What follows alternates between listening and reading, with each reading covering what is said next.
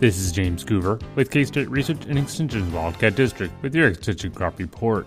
I have no evidence of it yet because it's not something that we will know until next year. But it's possible that we'll have a worst year of barley yellow dwarf in our wheat fields next year. This is largely because of our mild fall with a late frost and even later hard freeze. Barley yellow dwarf is a virus that attacks a great number of grasses, including wheat, oats, barley, and a range of forage and grass weeds. It is a problem more serious and frequent here in southeast Kansas than the rest of the state. And the reason why we might see it more next year is because the virus is spread by aphids, namely the bird cherry oat aphid and the greenbug aphid. The infected aphids can blow in from southern states, or they could be local infected aphids. According to the Parsons Mesonet station, we didn't have a hard freeze until November the 25th, plenty of time for aphids to find the green wheat fields. Barley yellow dwarf can't be seen now, but it will start to show up in the spring, usually shortly before jointing.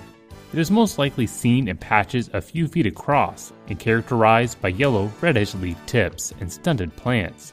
It is easily confused with freeze damage or a nutrient deficiency, so the distribution in a field helps with its diagnosis. Yield losses from barley yellow dwarf depends on the time of the infection. Infection in the fall can cause losses up to 35% in the affected plants.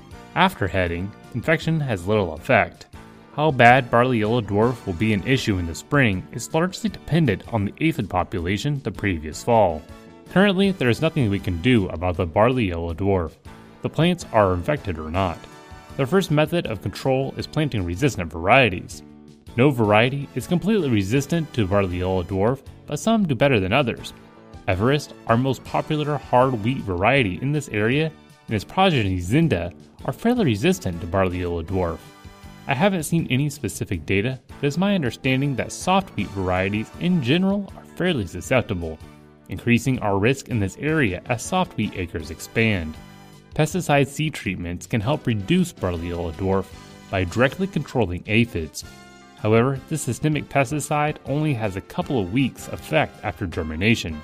Usually, this is plenty of time before the first hard freeze controls the aphid populations. However, this year we had such a mild fall that likely much of the treatment had weakened before the freeze. Still, these seed treatments were even more important to reduce the aphid populations in early growth stages. All that together, wheat planted later, combined with pesticide seed treatments and resistant genetics, are going to have less incidences of barley yellow dwarf. We see this virus every year in a lot of fields, at least to some degree, but we won't know till spring how severe the virus ended up. But there is some logic to think that a mild fall with a late freeze will result in a higher risk for barley yellow dwarf. If you have any questions about barley yellow dwarf, please give me a call at 620 724 8233. This has been James Coover with your Extension Crop Report. Next up, we'll have Wendy Powell, Livestock Production Agent for the Wildcat District. Hi, this is Wendy Powell, your Livestock Production Agent with the Wildcat Extension District. Winter supplementation often focuses heavily on meeting protein and energy requirements and tends to leave mineral nutrition as an afterthought. Missing the mark in any nutrient category, including vitamins or minerals, can have negative effects. All nutrients interact, so deficiencies in one element can create inadequacies of other nutrients, even if those nutrients are supplied in the correct amount. During winter months, locally grown forages are typically the basis of cattle diets. The mineral content in the forage is based on the mineral content of the soils they're grown on, which can be highly variable because of the soil formation process from one region to another. Mineral composition can even change from one pasture to the next. To complicate the matter further, the mineral content and availability are not the same thing. The digestibility of the forage impacts the availability of the mineral. High quality grasses that have high digestibility will have, not surprisingly, greater mineral availability. Due to the annual change in weather conditions, mineral supplement strategy should be reviewed annually. Evaluate the mineral availability in forage, protein supplements, and water. Compare this amount to the requirement of your livestock to formulate an effective plan. The plan should fill any gaps of deficiencies to make sure all interactions can happen as needed. Interactions among minerals can be antagonistic. binding with each other and reducing animal availability. Sometimes an excess of one element has to be fed to overcome this binding. Secondly, excess minerals can cause toxicity. It's critical that needless supplementation is avoided to keep down costs and toxicity concerns. Feed and water testing are needed to fine tune a formulation. While this involves upfront effort and expense to sample and measure mineral content, it has the potential advantages of improved animal performance, reduced costs by overfeeding mineral, prevention of unfavorable interactions, and prevention of toxicity. Referring to forage mineral content, typically calcium levels are adequate and phosphorus levels tend to be deficient, especially in mature forages. So, phosphorus supplementation is usually necessary. Some basic guidelines for winter mineral supplementation programs are always provide trace mineralized salt at a minimum, supplement phosphorus when forage is dormant unless distiller's grain is being used as a protein source, supplement copper if symptoms are present, but be sure to monitor copper status to ensure deficiency is solved without reaching toxic levels. Because commercial mineral and salt products are formulated to meet generalized conditions, it's helpful to create a custom blended formula to meet local deficiencies or toxicities of a specific ranch. For more information, give me a call at the Labette County Extension Office, 620 784 5337. Thanks, Wendy. And now, here's David Scronce, Natural Resource and Diversified Ag Agent, with her report. This is Adaven Scronce, one of the Agriculture and Natural Resource Agents from the K-State Research and Extension Wildcat District of Crawford, Labette, Montgomery, and Wilson counties with your K-State Research and Extension report. A predator is any creature which gets some portion of its food by killing another animal. However, the concept means very different things to different people. Examples of predation include such everyday events as a swallow catching flies, a bass eating minnows, or a quail catching grasshoppers. A common predator in Kansas is the coyote. Coyotes have erect, pointed ears, a slender muzzle, and a bushy tail. Most coyotes are brownish gray in color, with a light gray to cream colored belly. However, color can vary from nearly black to nearly white. Most coyotes have dark or black hairs over their back and tail. Some people describe coyotes as looking like a collie dog or a small German shepherd.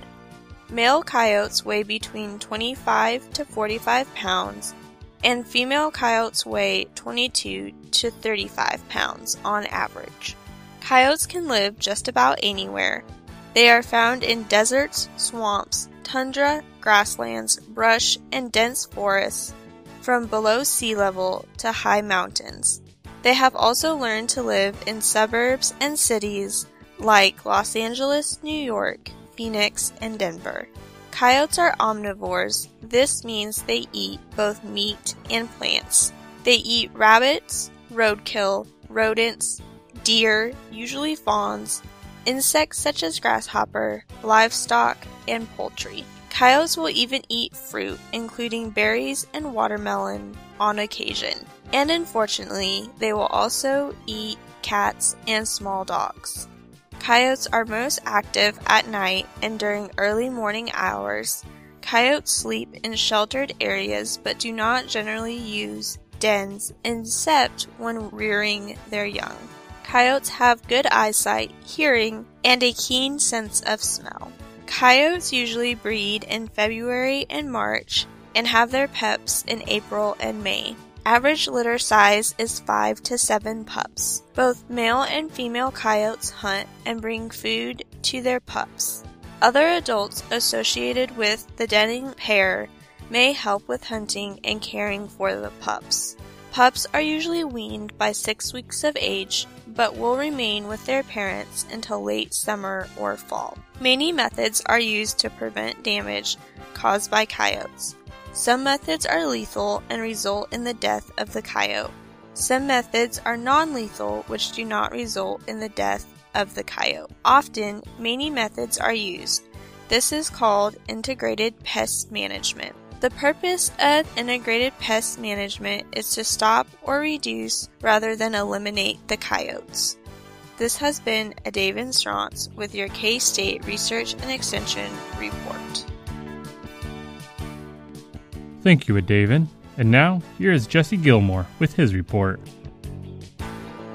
With K State Research and Extension's Wildcat District, this is Jesse Gilmore bringing you this week's edition of the Hort Report.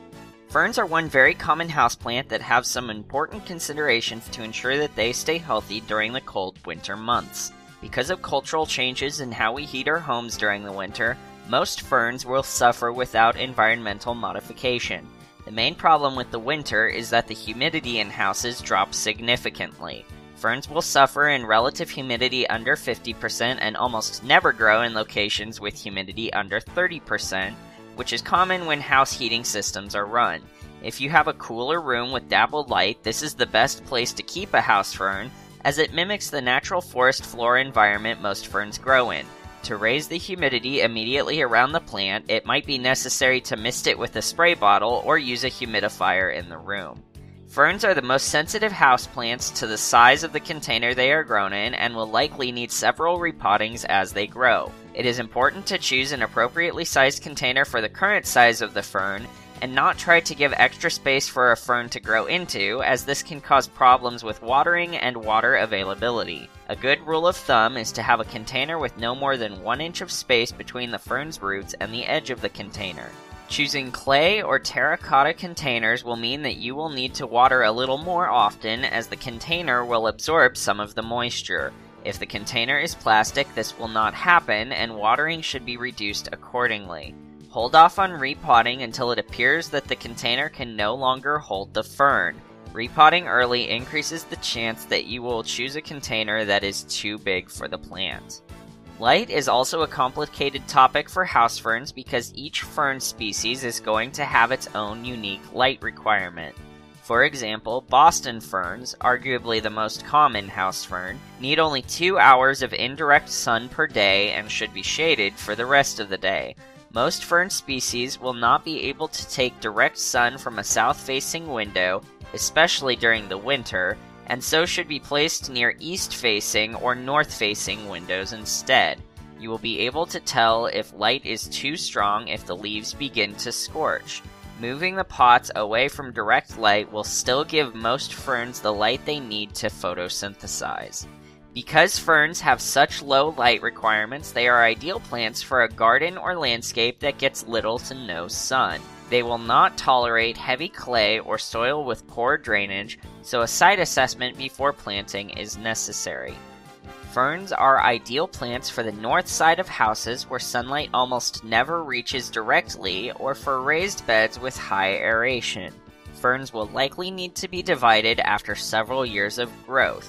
This works the same as with most other plants that require dividing. Dig up the root ball and halve or quarter it, replanting each new plant and watering them in to ensure lack of transplant shock. For more information on today's topic, contact your local extension office. I can be reached at 620 724 8233 or by email at jr637 at ksu.edu. Once again, this has been Jesse Gilmore bringing you this week's Hort Report.